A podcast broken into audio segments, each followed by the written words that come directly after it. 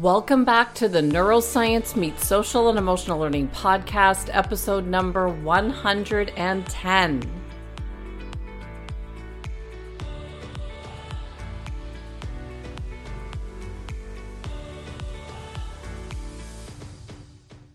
Today, we have a special bonus episode on the Neuroscience Meets Social and Emotional Learning podcast with a very insightful backstory for how we came to meet our next guest. But first, if you're new here, my name is Andrea Samadi. I'm a former educator who created this podcast to bring the most current neuroscience research along with high performing experts who've risen to the top of their field with specific strategies or ideas that you can implement immediately, whether you're an educator or in the corporate space to take your results to the next level because we know that if we want to improve our social, emotional, and cognitive abilities, it all starts with an understanding of our brain. So here's the backstory. I first heard our next guest on Dr. Daniel and Tana Amen's Brain Warriors Way podcast right at the start of the pandemic. So it was last May of 2020. The speaker was talking about a five step process to managing trauma. At the time of this interview, many people around me were just beginning to feel the stressors and pressure of this global pandemic and I began to pay attention to what the speaker was saying. I usually listen to my podcast early morning and I take notes on my phone. So I began writing notes about what I was learning. The speaker caught my attention because she mentioned she'd spent 25 years in South Africa in the worst areas, working with local schools and community centers, where she would teach them about their brain and their mind. And her work was having such an incredible impact on those around her that she would fill these rooms with standing room only. Now, I came from the speaking industry, working with Bob Proctor seminars, so I knew she had to be doing something outstanding to draw this much attention. So, when this podcast episode ended, I actually just went back to my work life interviewing other authors. And I didn't think of reaching out at that moment because I was working with a publisher and my schedule for interviews had filled up. So I wasn't looking to put anyone new in the queue. But then I had an email from one of my LinkedIn contacts. His name is John Prushaw from Atlanta, Georgia. And he's someone I hear from occasionally when he enjoys certain speakers on the podcast. He gives me feedback. And sends me his thoughts and ideas. And one day he sent me a private message and he said, Have you ever considered reaching out to Dr. Caroline Leaf? And at the time he sent me this message, I was swamped with the lineup of guests and wasn't looking for anyone, but I take every interview's suggestion seriously. So I wrote down Dr. Leaf's name on my desk and I went back to work as usual. And a couple of weeks later, I was working on this character book that I'm creating and I was looking for some headings to go along with the lesson that I'm creating. So for each character trait with something like attentiveness, I'm looking for, you know, the ways to describe how we learn about the attributes. So my first heading is think. And then I've got some tips on how we can think about being more attentive. Then the next heading is learn, the actual lesson on attentiveness. Then the next heading is take action. And there's an activity on how to implement attentiveness into your daily life. And then I was thinking, well, what happens after we get these character traits? What's going to be my last heading? What do we actually attain?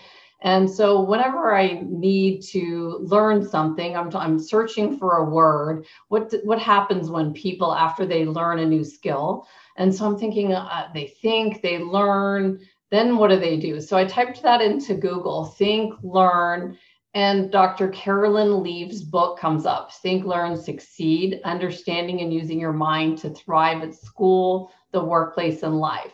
If you'd been in my office, you would have seen me glance at my notes on my desk as my brain processed. Hey, wasn't that the same person who John Prushaw from LinkedIn asked me to contact? And so I typed Dr. Leaf's name into my notes on my phone where I take all my podcast notes, and she came up under the Brain Warriors Way podcast.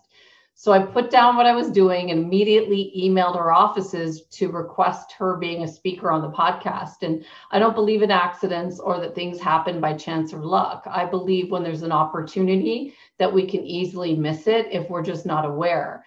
And I really should have reached out to Dr. Leaf the minute I knew of her background working with education in the brain Um, but then what happened was I did hear back from her offices. It was from someone named Jessica, who, as you start to study Dr. Leaf, you can see that her children uh, run her company and they do it at such a high level that from here on out, it was very impressive. So Jessica told me to follow up with Dr. Leaf, who was swamped right now in January.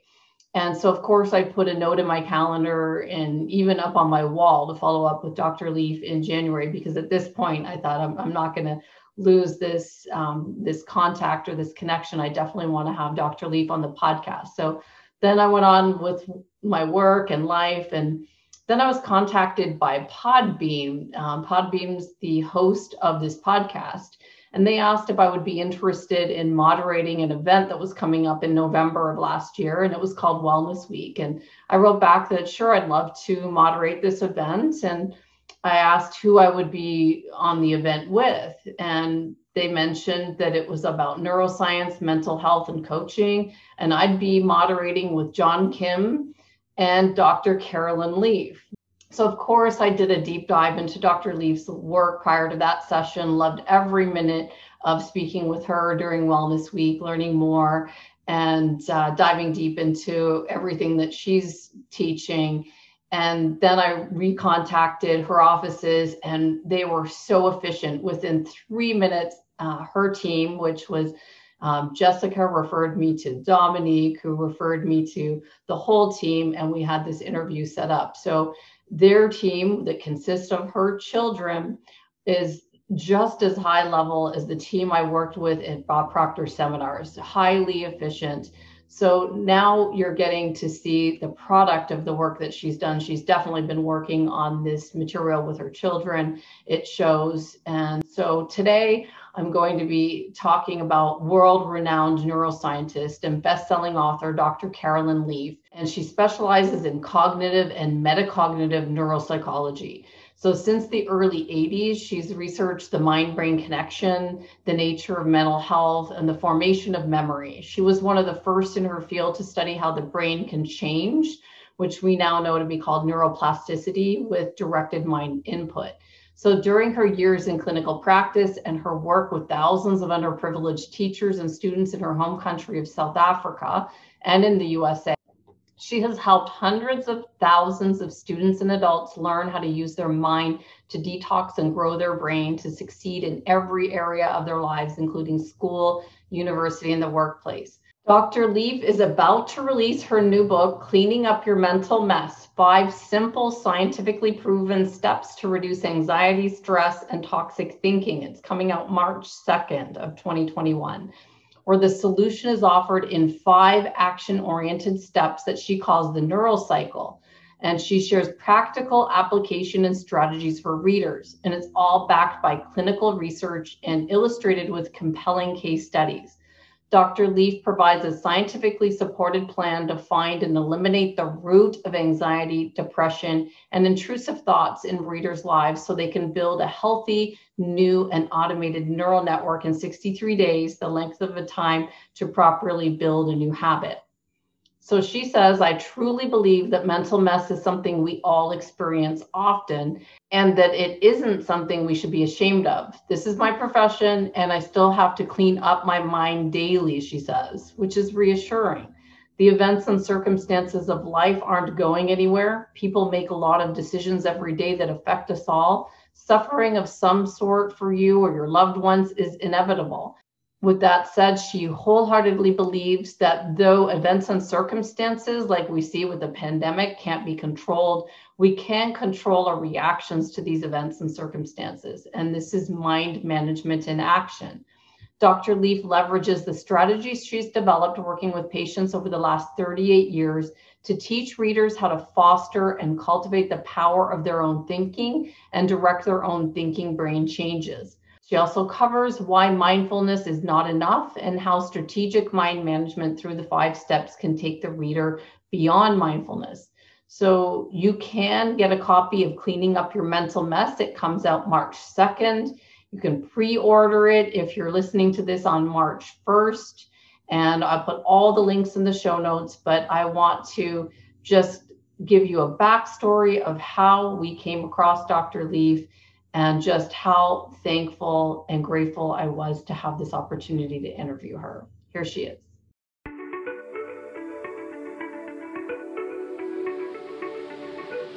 All right, welcome Caroline, Dr. Leaf. It's such a pleasure to meet with you face to face after working with you during Podbean's Wellness Week for a session back in November of last year. Dr. Leaf, before we get to the questions I have for you, I wanted to ask if you could give us a quick history of how you came to study the brain and how did you come to believe that if we direct our mind, we can actually change our brain? Like you had those two professors who said that that was such a ridiculous concept.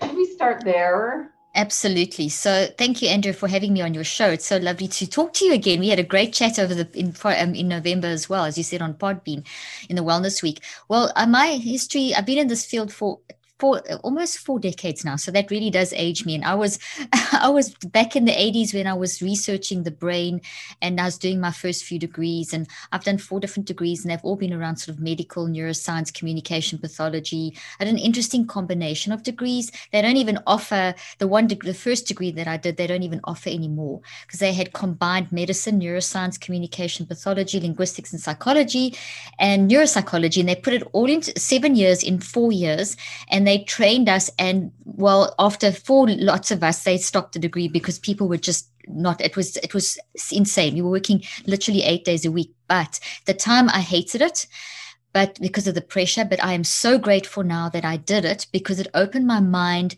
to seeing the mind and the brain and humans and thinking and uh, feeling and choosing and thoughts and memory in such a different perspective. You know, if I stuck to my original route, which was that degree, and then to go into neurosurgery, there's no ways that I would know what I know now. So I'm very grateful for that. So that's sort of that side of, in terms of education.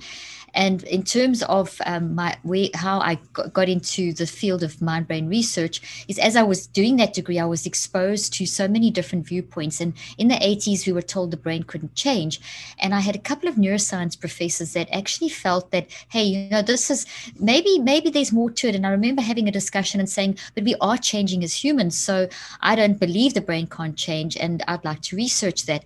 And it was actually ma- most of my professors said that's a ridiculous question, except for two that backed me, and they backed me all the way through my my um, honors, masters, and PhD research, where I ch- started challenging that the current that sort of philosophy that the brain can't change. So I decided to work with people with traumatic brain injuries, so people that had tremendous damage to their brain from car accidents or something like that, or chronic traumatic encephalopathy, people with damage from sports injuries and repetitive injuries. So I worked with those because there's not that much research in that area, especially at that time. Now there's a lot more. But in the 80s, there was a dearth of research. And I thought, okay, well, let me take the worst of the worst, where there's like literally no research, because they had basically said, why research it? If your brain's damaged, your brain's damaged. Doesn't matter what you do, it's going to stay damaged. So just teach the patients to compensate. So my argument was, well, if I'm teaching them to compensate, I'm teaching them to use their mind, why can't you teach them to direct their mind to actually change their brain and improve cognitive, social, and emotional functioning, which is basically what I did. So I did some of the first research back in the 80s on neuroplasticity and uh, just a nice story is one of my patients and there's many but you know this one just happened to jump into my mind at this moment um, was a sub, was a patient who was a very a very poor scholar. She did not do well at school at all. She was really like battled, and then she had a car accident, terrible. If two she for two weeks she was in a coma, and at that stage they believed that if you were in a coma longer than eight hours, the brain damage was considered irreversible. So her parents had been told that her brain damage was irreversible, that she'd probably stay a vegetable her whole life. I mean that's really what the doctor said. Your child will be a vegetable. The parents were very determined that this determined to to um, do whatever they could for this child. She can, they just stimulated her as much as they could. She came out of her coma and she started progressing slowly. And the parents contacted me. They heard about the research I was doing and they asked me if I would work with her.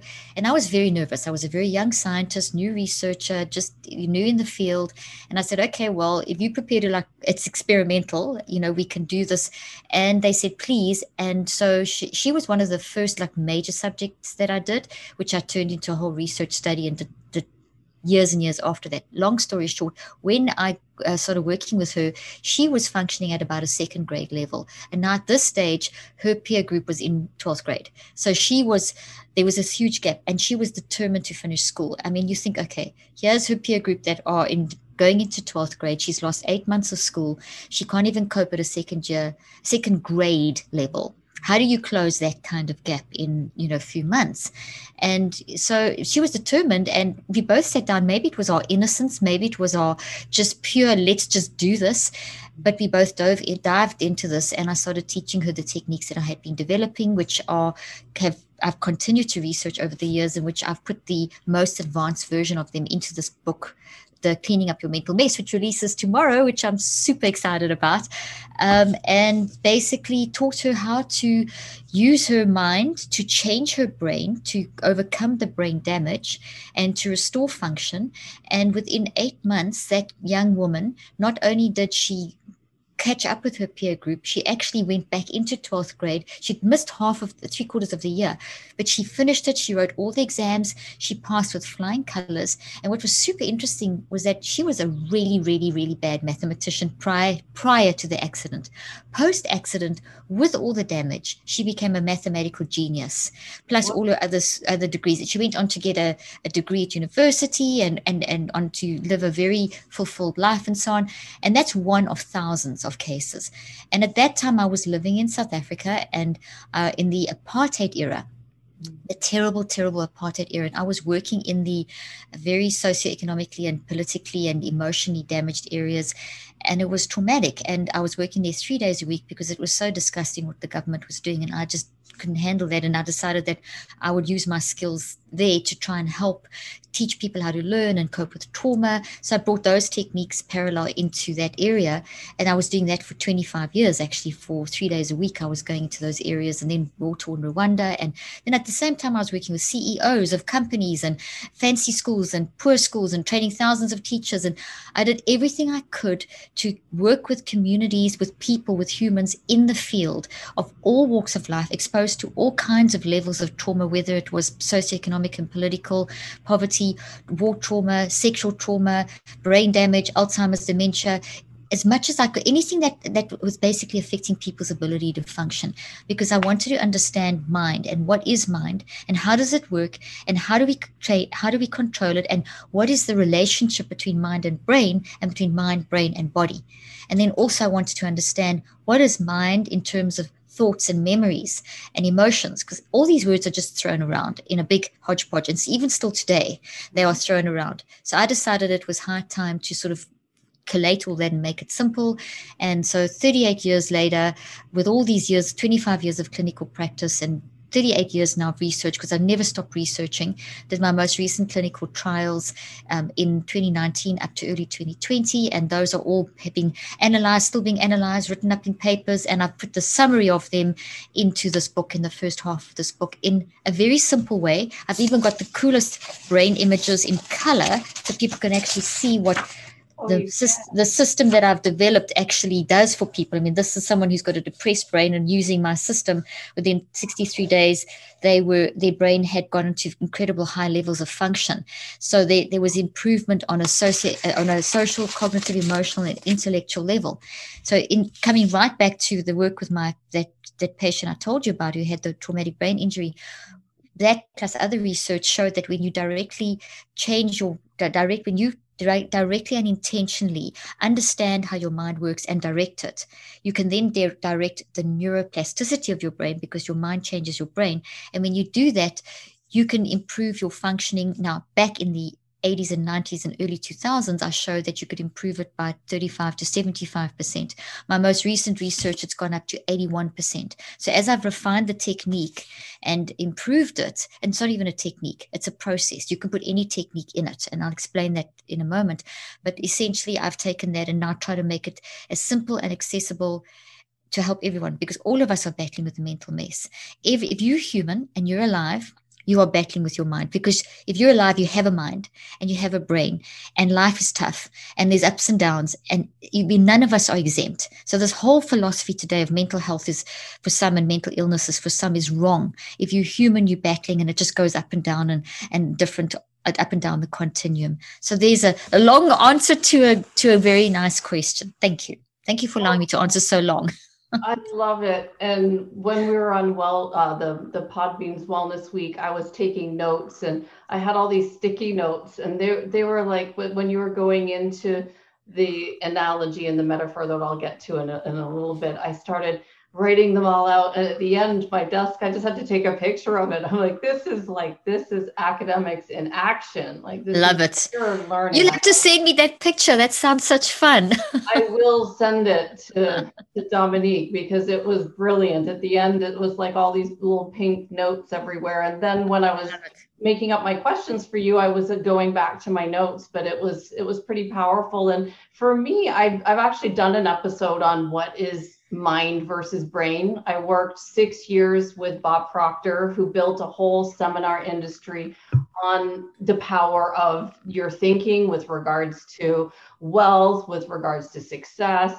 And I saw the importance of it for schools. And so that's where my work began back in the late 90s with creating content for schools. But I got such backlash because people would say, oh, it needs to be scientifically proven, which is where I came to put the brain in and the neuroscience. But what I'm seeing, would you agree that that you can't have one without the other? That the the the mind, like you said, it directs the activity of the brain. So our thoughts, feelings, and actions control our results that control our conditions, circumstances, and environment. So can we measure this now? You know, there's been 150 years of research in the mind brain field, some an integrative medicine.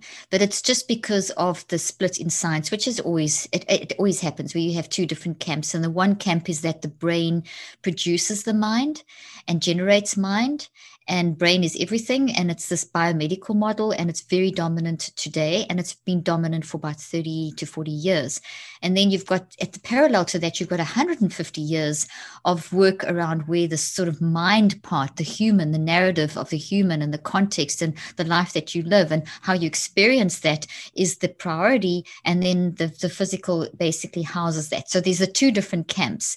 But the camp that i'm in is the mind brain research camp because it's actually very obvious if you think of it like this in science the hard question is considered mind is considered the hard question of science they lump mind under the word consciousness.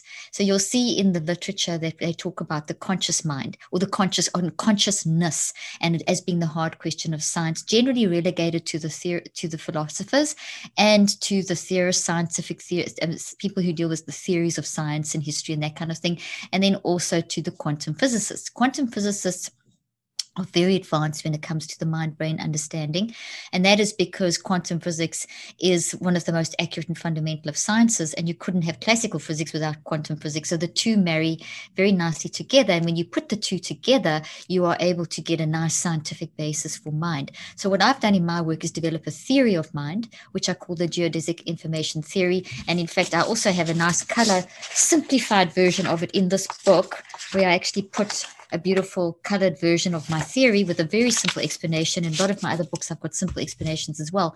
But essentially, I wanted to develop a theory that would help people to understand what mind is and what brain is and what this relationship is, and take away the mystery behind mind and make it easier because I don't believe mind is just consciousness. It's much more than that. And I also don't believe it's the hard question of science. I believe mind is the most obvious question of science. And yes, you may say to me, well, obvious because that's what you do, but it is obvious if you look at it this way.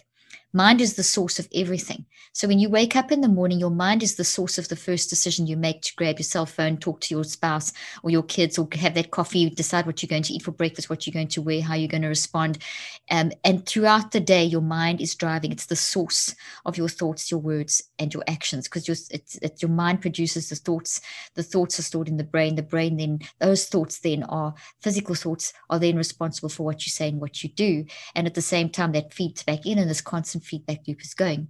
Another way to look at it is that you can you can go three weeks without food, you can go two to three days without water, you can go two to three minutes without oxygen, but you don't even go two to three seconds without using your mind. So mm. your mind never stops. It never stops during the it, during the day. It even doesn't, it never stops at night. Works differently at night, but your mind is working 24 7. So that brings us to the question what is mind and what is brain and how do they relate to each other? Now, do you want me to answer that or do you want to ask me another question before I dive into that? Yeah, can you make a comment on that? And my next question is going to kind of lead into why it's so important that we guard our mind even with regards to how our body works with how we're eating if we're stressed and we're eating if we could kind of go into that path absolutely so i've got some images over here um, i have some props. Is this going to be video as well, or is there some audio too? Okay, okay. So here's a brain in a skull, nice wake up call. And basically, what we have is the brain, as we know, is an incredible organ. We've been studying it for years. The last 38 years, the research has dramatically changed. Um, but if you dead, and I'm holding up a dead brain, person's dead brain, we can stare at it all day. It will never generate mind. It will never generate what's happening now between us. So you as an alive person, you're listening to me, you're seeing things, the listeners are listening and viewing. That ability to process this interaction and life is happening through your mind. So the brain is therefore the receiver or the um, um, or the, the responder to mind. So brain is easy to understand. It's these physical organs. It's it's it's the main organ. It's got the left and right hemisphere. If you go inside, there's the different structures, almost hundred. It's then there's the substructures. Then there's the neurons and the glial cells and the and and and and right down to the subatomic level of particles and waves, etc., etc. The brain controls the body. So we've got the brain and the body interacting. The brain and the body collectively are made up of 37 to 100 trillion cells. So every thought every every time your mind is working you are driving this physical. So this is the physical and it's around about 1% of who you are as a human. So it's very important because without the brain and body we can't express ourselves as humans. So i'm not saying that the body is unimportant by giving that percentage. I'm giving that percentage to help us to see the importance of mind mind is around about 99% of who you are because when you die, that goes and the brain and body disintegrates. No matter what you do, yes, you can preserve it, but it's not going to generate anything. So the mind, then we have to say, what is mind? So the mind is the most simple definition of mind is that mind is how you think, feel, and choose. So those three things, I'm holding three fingers together they don't they don't work separately they work together. You are always thinking as soon as you start thinking which is all the time you will feel. You never think without feeling. And as you think and feel you choose. So on a non-conscious level you're doing this at 400 billion actions per second. On a conscious level, you're doing it at about 2,000 actions per second, which is experienced every 10 seconds. Now, that's a lot of stuff that I've just said. So, mind is how you think, feel, and choose. And it's this energy force that we can understand using classical and quantum physics and neurobiology and neurophysiology and also neurochemistry. So there's a lot of ways we can see changes in the brain as a person is thinking, feeling, and choosing. And we can also understand that the field that's generated. So quant- there's been Nobel, Nobel Prize winning quantum physicists and physicists, classical physicists that have done work on gravitational fields and how to measure gravitational fields. And they've shown that we live in gravitational fields and that we generate gravitational fields. Einstein spoke about this back in in the 20s when he in the in uh, 1919 already um, where he was speaking about and it was it yeah, when was it? Around about then um, we were speaking about the photons that we generate. So we are generating energy all the time from our physical body but at the same time we're not just generating we're absorbing it. So it's as though each of us is surrounded by this this force and it's not anything weird. I'm not talking about star wars. I'm not talking i'm talking about hardcore quantum and electromagnetics. And um, the easiest way to understand this is to think of the experiment. You, are a teacher, so um, st- I know you still do a level of teaching to help people, but think of that experiment that most of us have been exposed to, where you got a piece of white paper and they gave you iron filings, and then they and they were all over the page. You just shake them all over the page, and then you bring a magnet and you put it in the middle, and suddenly there's this beautiful pattern that forms with the iron filings. take the magnet away, the iron filings lose the, the pattern, you put them back, and there's a pattern again. That is exactly what's happening with mind and brain. There's this force, these iron filings are this force, and it's and it's waiting for a way of expressing. And as soon as you put the magnet there, the force is, is there's there's there's order and there's an expression because there's now a relationship happening between the iron filings and the and the physical magnet. That's kind of what our brain is. Our brain is like this magnet, and it's drawing in this this our energy force. So Andrea's brain, Andrea's energy force, Caroline's brain, Caroline's energy force, and it's unique to each of us. So we're generating this force. So this mind is this thing that's kind of like all around us. We're still really in early days when we understand understanding, but it's definitely got a lot to do with gravitational fields.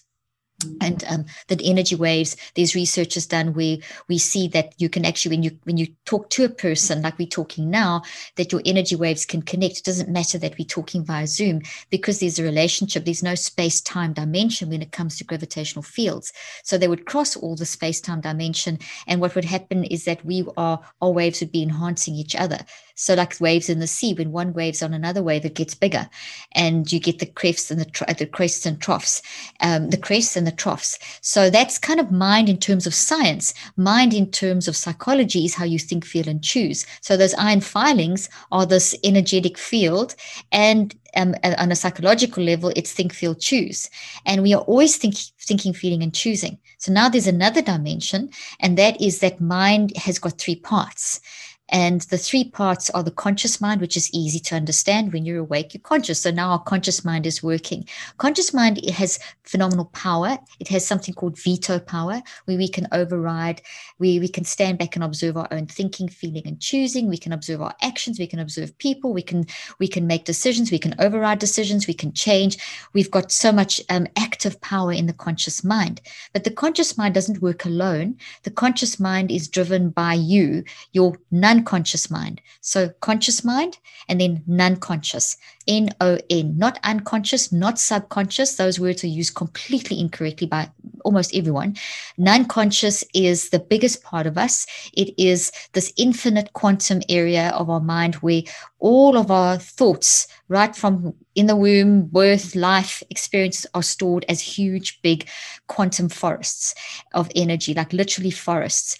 And at the core of the non conscious mind is our survival which is a wired for love mode. So we have this optimism bias for survival. As humans, we wired literally are um, have a, have a desire for the, the the healthy, the healthy side of things. So managing trauma versus just keeping trauma is would be healthy. So managing and transforming trauma, um, identifying when we've got a toxic habit, or identifying when we are people pleasing. I'm just throwing out any old thing. When we identify and change, that's healthy. That activates. That is drawing on the wisdom part of us. So we have this in wisdom part of us. And then we have on the outside, we have all our life experiences in these little trees. So just imagine this infinite forest. In the middle, there's a strip of this really healthy green trees, beautiful rivers, and just all gorgeous.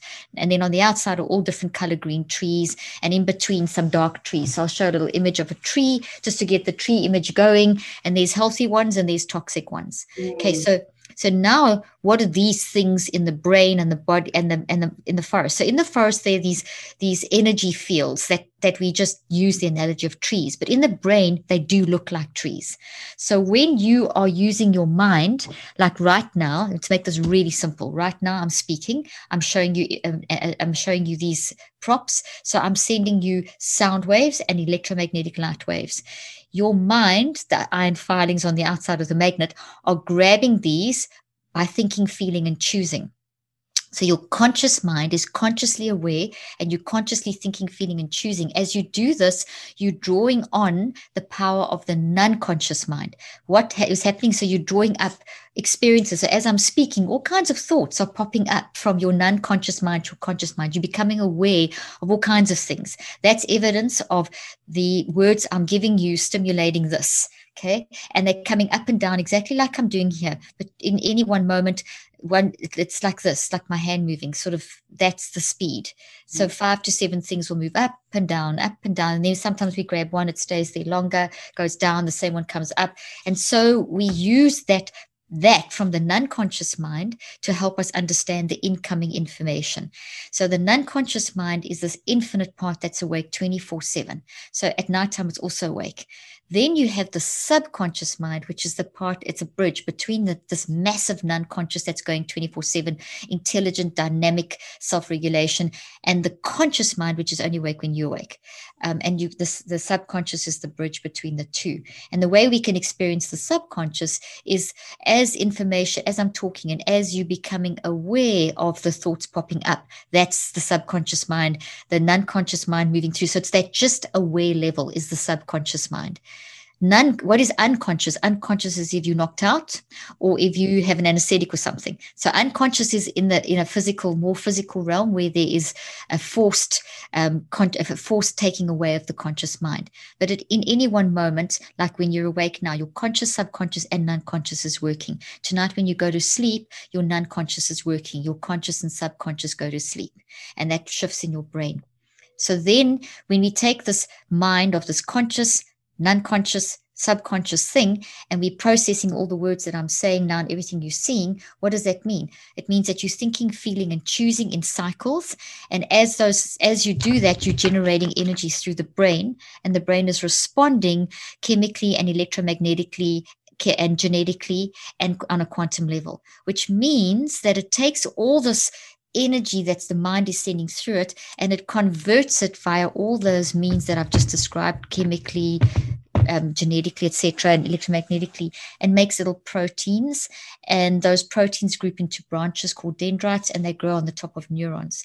So my words are being converted into little branches in your brain, branches made of proteins, and my words and the images of, of vibrations in the proteins in the branches. And the, as I speak more, so you grow more branches. But first, you grew the roots because a tree can't not have roots. So as we started speaking and you introduced me, that gave the context of that. So that was the seed. And the seed was Dr. Caroline is going to talk about mind, brain, mental health, mental mess, blah, blah. So that was the seed. As I started speaking, you're growing roots.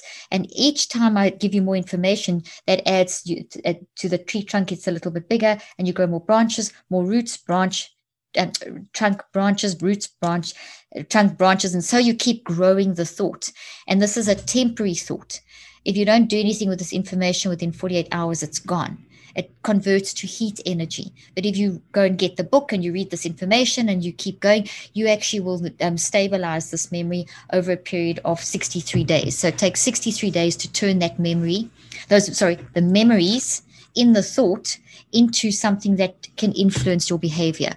So the implications are massive. If I want to change my behavior, I need to draw on the power of the non conscious mind because there's all the cycling going on in the non conscious mind that uh, helping me that's working with the conscious mind to take stuff and process it into these trees in my brain. In other words, change my brain, which is neuroplasticity.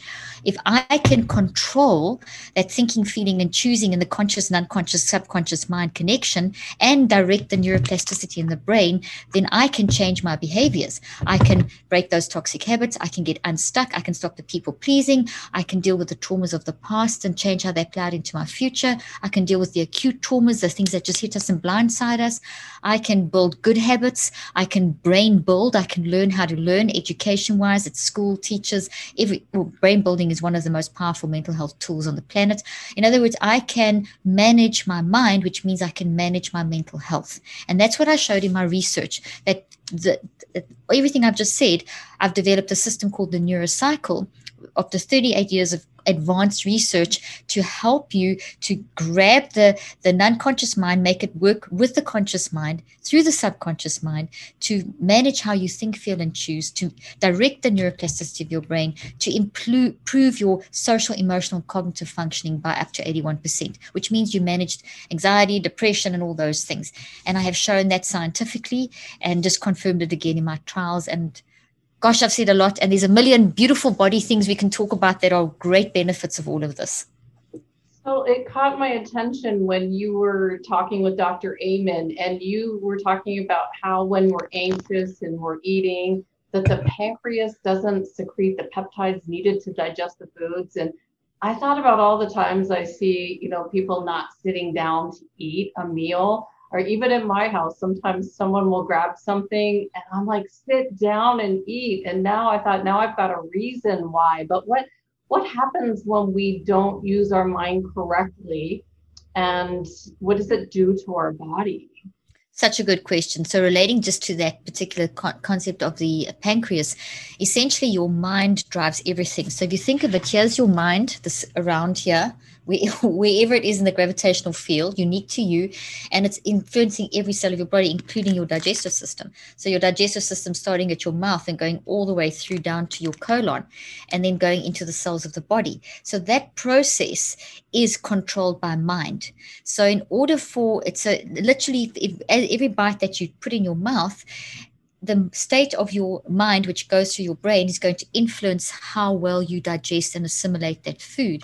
So, the particular example I gave is that the pancreas is one part of the digestive system, and the pancreas plays a every as as does every part of the digestive system the pancreas plays a role in helping to assimilate the nutrients from food so that for you into your cells. Assimilate means take that food convert it into what to the accessible form and get it into the cells so that the cells can function.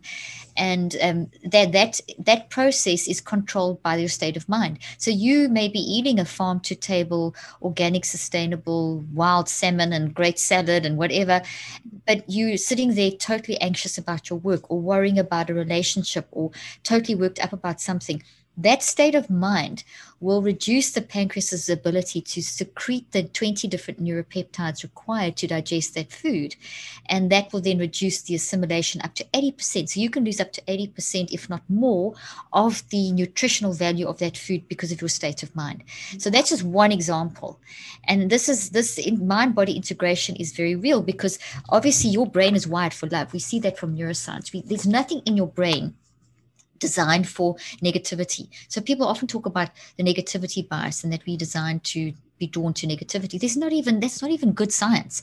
We are wired for survival. Negativity is not survival. So we see that there is not a single structure pro, right down to the protein level to the subatomic level that um, is designed for anything that's in the toxic zone.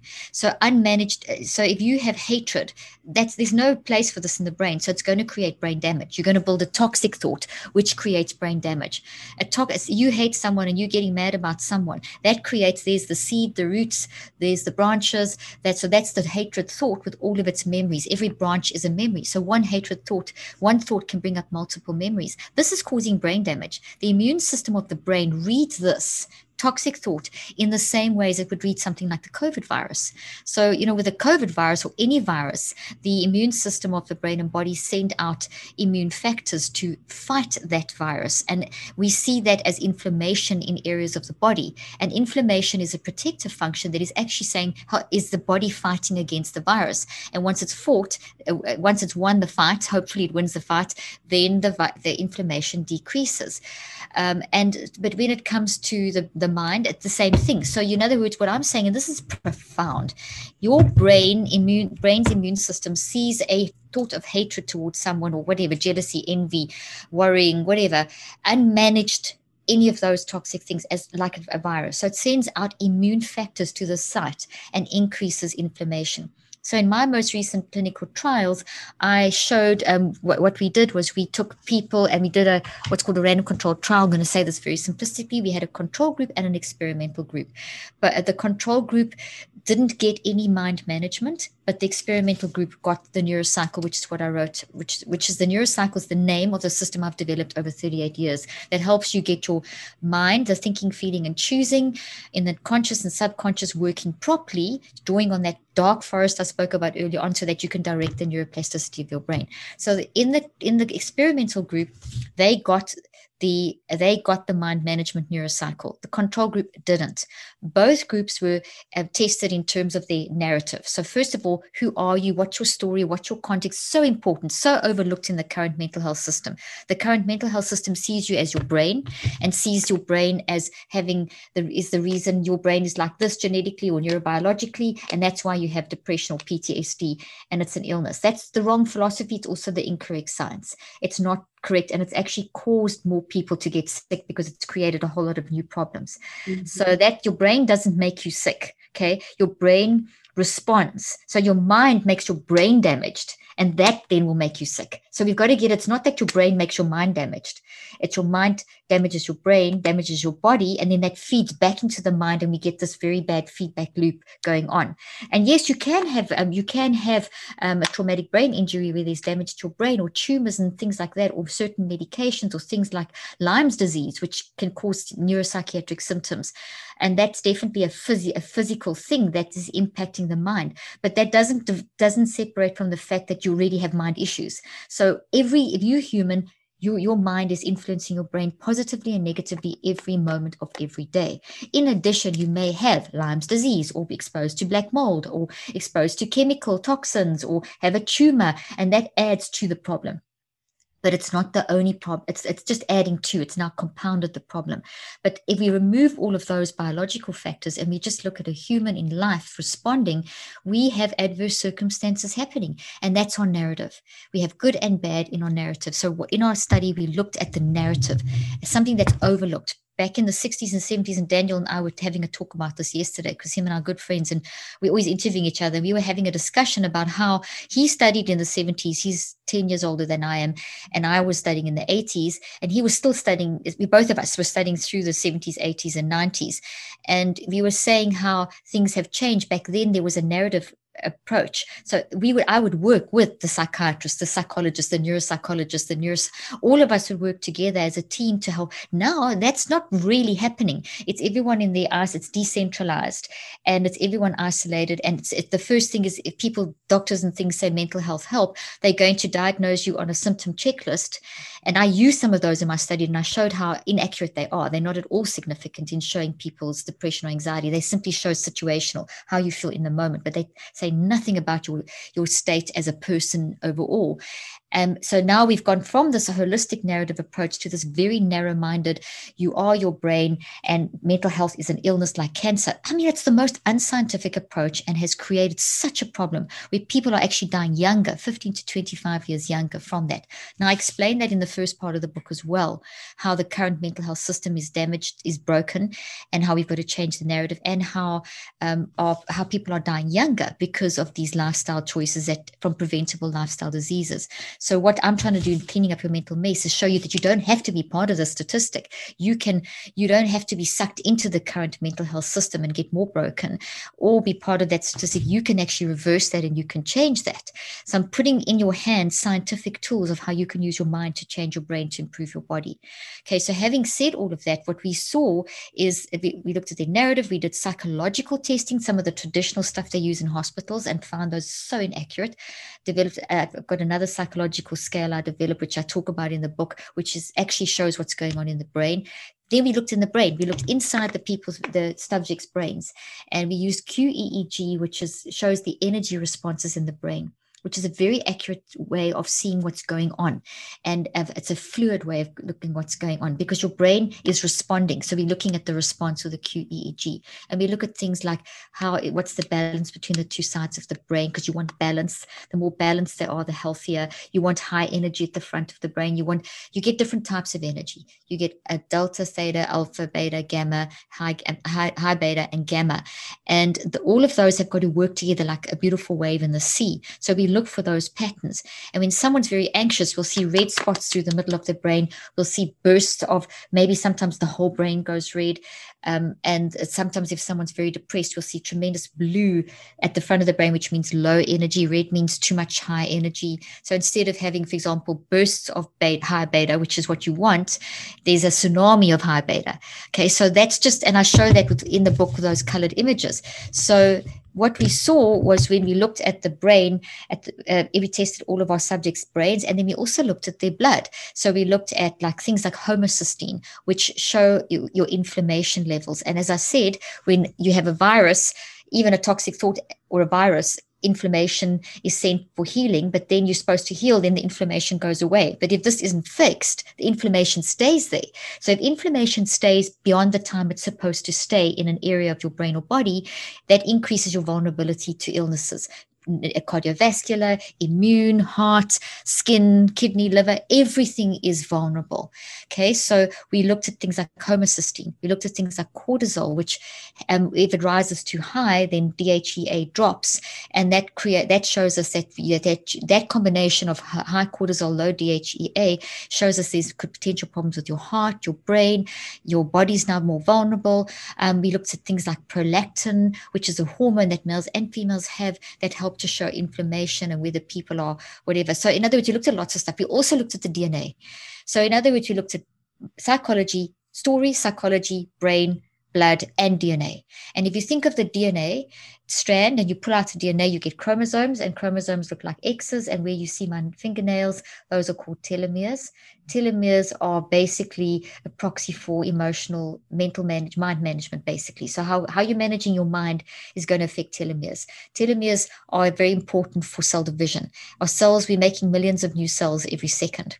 So if these are not healthy, then the way our cells reproduce, which then translate into every cell of our body, are going to be not healthy. So, for example, what does that mean? At the beginning of our study in both experimental and the control group, we saw that people's chronological age, which is actual age, was different to their biological age. And um, so, for example, we had some people at the beginning of the study that were maybe in their early 30s or 20s, but their bodies, their body body ages were sometimes 20, 30, and 40 years older and sickly. So here you're 20 and you've got a, a body of a sickly 65 year old. Obviously, if you're 20, but your body is a sickly 65 year old, you are so vulnerable to disease. But we saw that in the experimental group, we saw that gap changing. We saw the chronological and biological age matching within nine weeks significantly. That so, in other words, with mind management, no drugs. No, we didn't look at diet. Not that I'm anti. I mean, I'm totally pro diet, but we just looked at one factor: mind management. Because if you get your mind management right, then you'll get your diet right and your exercise. All those things will naturally follow. So, first step is let's teach people how to manage their mind, manage the emotions of anxiety and depression and and frustration and anger and burnout and toxic thinking and getting stuck. When you know how to mind manage that, then do we see changes? Yes, dramatic. As I already said, when over a nine week period, and I'll tell you why nine in a moment, but over nine weeks, we saw cortisol dropping, DHEA increasing, homocysteine dropping, all the things that show the biomarkers of inflammation and um, a risk for cardiovascular events, heart disease, brain disease, body, liver disease, whatever, all the different diseases. We saw all of that dropping within nine weeks to normal levels. We also saw the telomeres getting longer and stronger in nine weeks, which meant that their biological age was catching up with the chronological. And that means that their body was healthier, which is what you want, improved immune system. I mean, you need that with COVID and everything, vaccines and so on.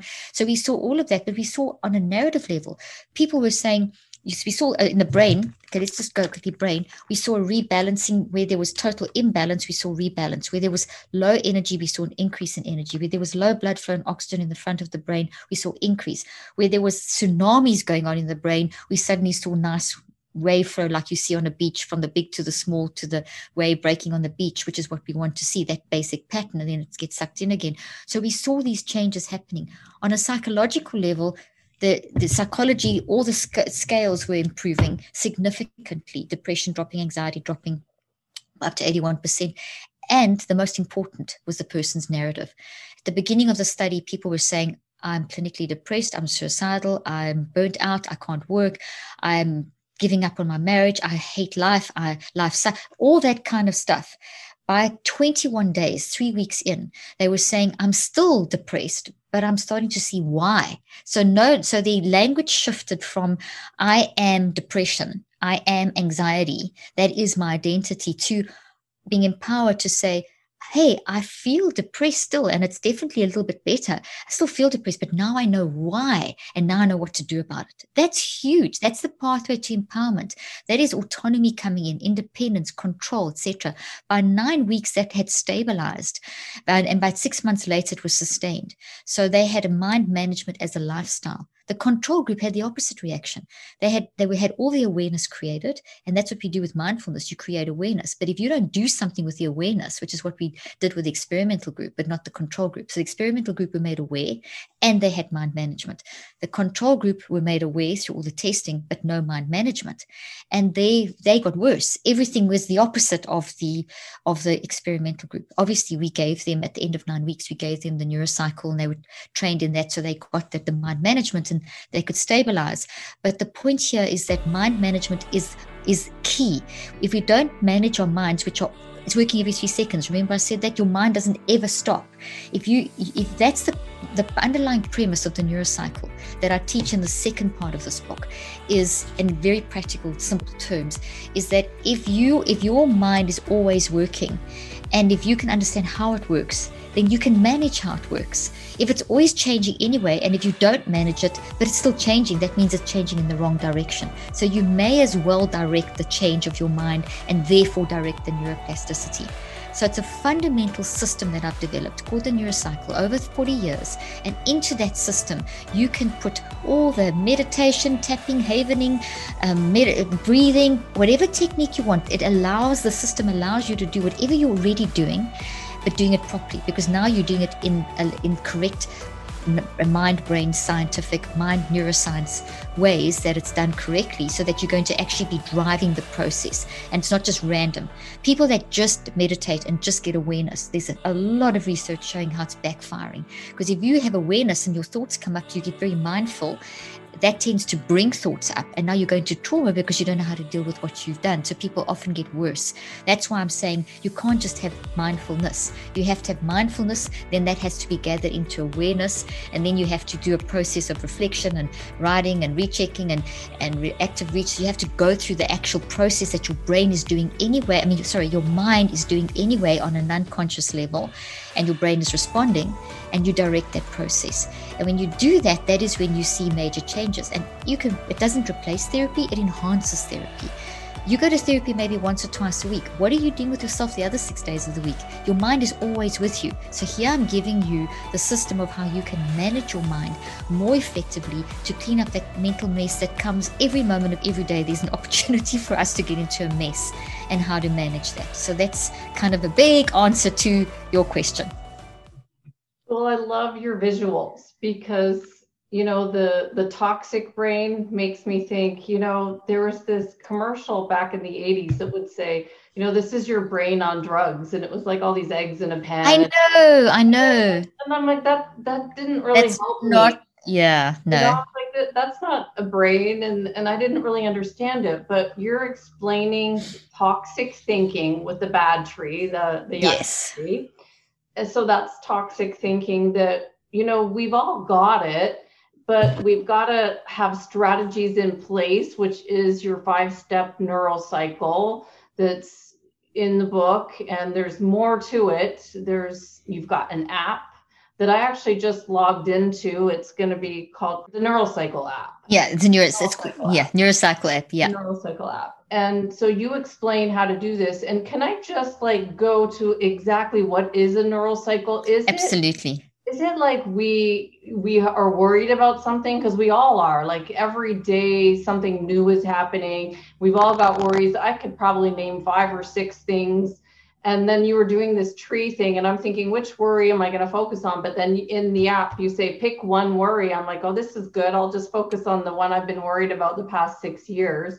So pick one worry and then um, and then you get a new perspective of the worry. Is it is this yes. Cycle Oh. basically the neuro you exactly right. So if you think of the like you you spoke about a worry you've had for six years and you can decide if you want to give me detail or not but let's just say it's worry x whatever that worry is. So there's a tree that's been going for six years. So it's pretty well established because it takes three it takes nine weeks to form a habit not three weeks. Three weeks you get the a new tree built but it takes another six weeks to actually stabilize it so it creates behavior change. So anything that's established has been there for longer than nine weeks. So something that's been there for six years years is a pretty well established thought that's definitely pervasive and impacting functioning and causing brain damage. So this is something that, that and, and anything that's causing brain damage means it's causing damage in our mind as well, which is you know the iron filings on the outside of the magnet.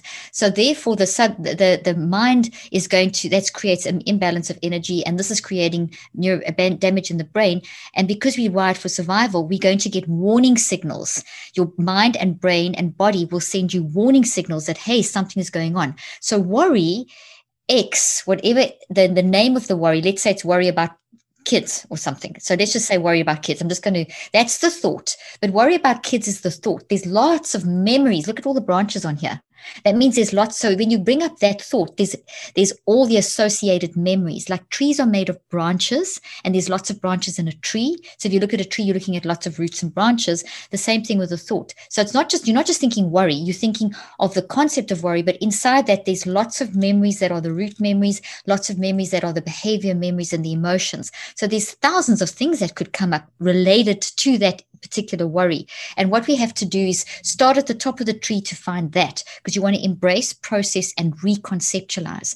So this thing will produce signals like alarms, like alarm goes off, and they are warning signals. And warning signals we get emotional, two types emotional and physical. Emotional things like anxiety and depression, physical are things like reactions in our body. So the stress response in our body, so tension, adrenaline rush, heart palpitations, that kind of thing. So what we need to do when you think of that thought, we need to first first look at you bring up the thought, you create awareness. As soon as you bring up the thought, you're embracing it. Instead of shoving it down, you're embracing it. Embracing means bring it into your fold. See it as a message, as that that it's going to help you, as opposed to the current philosophy, which is oh that's bad, suppress it with drugs or something, um, or just change the thought, or just you know you try and change the thought. It's the white elephant in the room, the white bear effect. The more you try and change it, you can't change it. So I'm not saying that at all. I am saying embrace to see it as helpful. Yes, you're still depressed and anxious, but now because you are embracing it, you've shifted the power balance. You've gone from brain damage to healing your brain.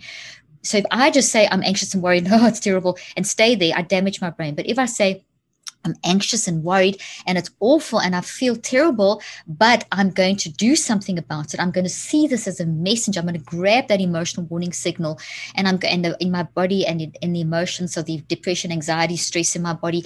And I'm going to see them as helpful messengers of of an underlying cause. They are symptoms of an underlying cause. So I embrace, and then I go through the process of processing and reconceptualizing. So that's where the five steps comes in. So first of all, what am I worried about? Got that. Mm-hmm. Focus, and then I embrace I gather awareness, I embrace, which is gathering awareness. Gather, use the word gather, not just look at, not just be mindful of. Gather awareness of the emotional, physical warning signals. Gather awareness of your behaviors. What are you saying? What are you doing when you're in this worried state? Well, how, what are your emotions that you're feeling? Get more specific. So from the main warning signals, you get more specific. What is your perspective, which is the tree trunk? Can you get a glimpse of some of the roots? So you gather awareness of this. So you get a big, big picture then you start reflecting. So that's the ask, answer, discuss. Why, why, why? Why do I have this anxiety and depression? Why do I have those behaviors? Why am I behaving? Why am I responding like this? Ask, answer, discuss. Why, why, why? Ask, and that's reflect. And then you write down what you've reflected on. You grab it because your brain is writing it. And as you write, you drag out of your depths of your non-conscious mind, you pull the two sides of the brain together so that you can get to the depths. And you don't just write in lines, you write in a metacog, which I explain in the book. And there's a video in the app, which enables your brain to work more efficiently so you can get to the core of the issue quicker. And then the fourth step is you then sort out what you've written, looking for patterns and, and triggers and so on. And then from there, and that starts bringing you towards the roots. You start finding the cause, the origin story, because what you want to do is pull this tree out, turn it upside down, redesign it into this that you can remember what you were, but now you're functioning in a mental space that is reconceptualized. So yes, I went through the trauma. It did do this to me. It stole years from my life. It this and this and this. But now I'm going to change out how it plays into the future. But if I just keep shoving it down, it controls me. Now I've reconceptualized. So the five steps are gather awareness, reflect, write, recheck, and active reach. The active reach is a little action that you do, which is like the full stop in a sentence, which st- closes the work for the day. You can't fix this in one day when you're fixing something, you've got to do this these five steps daily for 15 to 45 minutes over 21 days. And, and so you, so you, your fifth step is a, is an action step. It's, it's a, a statement or a little action that helps you to be able to move forward. And so it could be something as simple as I am not shame or, um, and, and you set your reminders. The app has got a reminder function where you can set it to pop up seven times during the day. And there's a lot of science behind why seven, but essentially during the rest of the day, as it pops up like a reminder on your phone, you just read it, which brings it in your conscious awareness. And then that's all you do and you go about your day but that's all you do with that thought for that day. Then next day you start and you go to the next stage. So each day you go deeper and deeper and deeper. You're not you're not going to solve it on the first day. You're not going to get to the origin story. It's going to take you a full 21 days to to to do the whole reconceptualization thing. And then from days 22 to 42 you practice the final active reach each day for about 7 seconds. And that completely changes the energy levels that this is now strong and can move from your non-conscious to your conscious Things that aren't strong will just get stuck in your unconscious. They don't have enough energy to jump through the subconscious into the conscious mind to impact your behavior. So sometimes we do work, but we don't do it long enough. So we know we've done the work, but it's not changing our behavior because we didn't do the extra 42 days. So the extra 42 days gives us the energy to jump through and impact how we function. And before you do those five steps, you do a bit of brain preparation. And that's things like breathing and meditation and a little bit of mindfulness or tapping or having, whatever you want. In the Neurocycle app, I give you lots of different examples and I take you through a brain prep every day and a little mini lesson and five steps. And I do the same thing in the book. Which is on pre-order at the moment with amazing bonuses, which we can talk about in a, in, in a moment. But essentially, you do brain prep and then you go straight into your five steps. Now, that's that's a system that you do for the rest of your life. So you're always working on something. we've all got multiple traumas and toxic habits, and so you use this in the book. I teach you how to use the five steps to find to deal with toxic traumas. Um, so to deal with um, acute traumas, long-term tra- traumas, shorter traumas, so big T trauma, small T trauma, toxic habits, um, things like people pleasing and and um, imposter syndrome, and uh, how to deal with grief and guilt and um, shame and all those things that catch us, um, over uh, catastrophization, all that kind of thing. So um, you all uh, you use those daily. So any kind of thing that you're trying to change, you're going to work on daily over time. Then you can also use it for um, for in very quickly in five minutes or five seconds. So let's say that you're about to go and do an interview because you interview people and you have an argument with someone. Now you've got to get yourself together to smile in front of the camera. You can do a five step in that moment just to get yourself. So essentially, yeah, you can use it. So you can use it over to deal with the long term stuff, but you can also do it in the moment. So if you get into an argument and you've got to now go on camera, you can use the five steps very quickly in that moment to help bring you back. And I call those neurocycle life hacks, and they're also in there. So, I mean, that's a lot of stuff, but basically, it's how to manage your mind and direct your mind. And we're able to stand back and observe our own thinking. And the book is on pre order at the moment. It's released tomorrow, but there's 24 hours left for the pre order. So if people go to cleaningupyourmentalmess.com, they can and, and pre order, buy your book wherever you, Amazon or wherever you buy books, um, then register your, your, your purchase on cleaningupyourmentalmess.com and they can get access to the bonuses, which is a three week book club on how to neurocycle based on your questions that you ask. And there's a chapter for how to neurocycle for kids, and there's another science chapter, and there's some links to there's all kinds of stuff. There's all uh, there's uh, you get a free month on the app. There's all kinds of amazing bonuses, and there's only one day left. So if your people pre-order, they can get all access to all that stuff to help them. It's incredible. I am so grateful for your time today, Dr. Leaf. I want to thank you so much for the years of research you've done. Many years, starting with educators, which is uh, a lot of the listeners on this podcast will do a backstory that will share, you know, all the past that you've had, all your research, how you've come to be where you are today. I want to thank you so much. I want to highly recommend the uh, Neurocycle app along with the book because I did log in. I've had a look at the app and I've, I've got a lot uh, moving around in my head, a lot of uh, things that are solving already in just a couple of days of using the apps. And you can go to cleaningyourmentalmess.com to find out more, as well drleaf.com. And again, the book is coming out March 2nd. This podcast will release March 1st. So it will be out tomorrow. I'll put all the links in the show notes. And thank you so much, Dr. Leaf. It's my pleasure. And just for your teachers, there's a whole chapter on brain building, which is the work that I did in education and how you can apply that in education and also how you can apply that in your own life to build your brain, which we need to do every day, which is one of the best mental health tools. So just when you mentioned your teachers, I thought I should just mention that as well. But thank you for the interview and for spending time with me. Thank you so much, Dr. Leaf. You have a wonderful day. Thank you. If you're enjoying the Neuroscience Meets Social and Emotional Learning podcast, please don't forget to subscribe so you'll stay up to date with our new episode. While you're there, please feel free to give us a review or a five star rating as it helps others find us. For more information on our programs, books, and tools for schools and the workplace, visit us at www.achieveit360.com.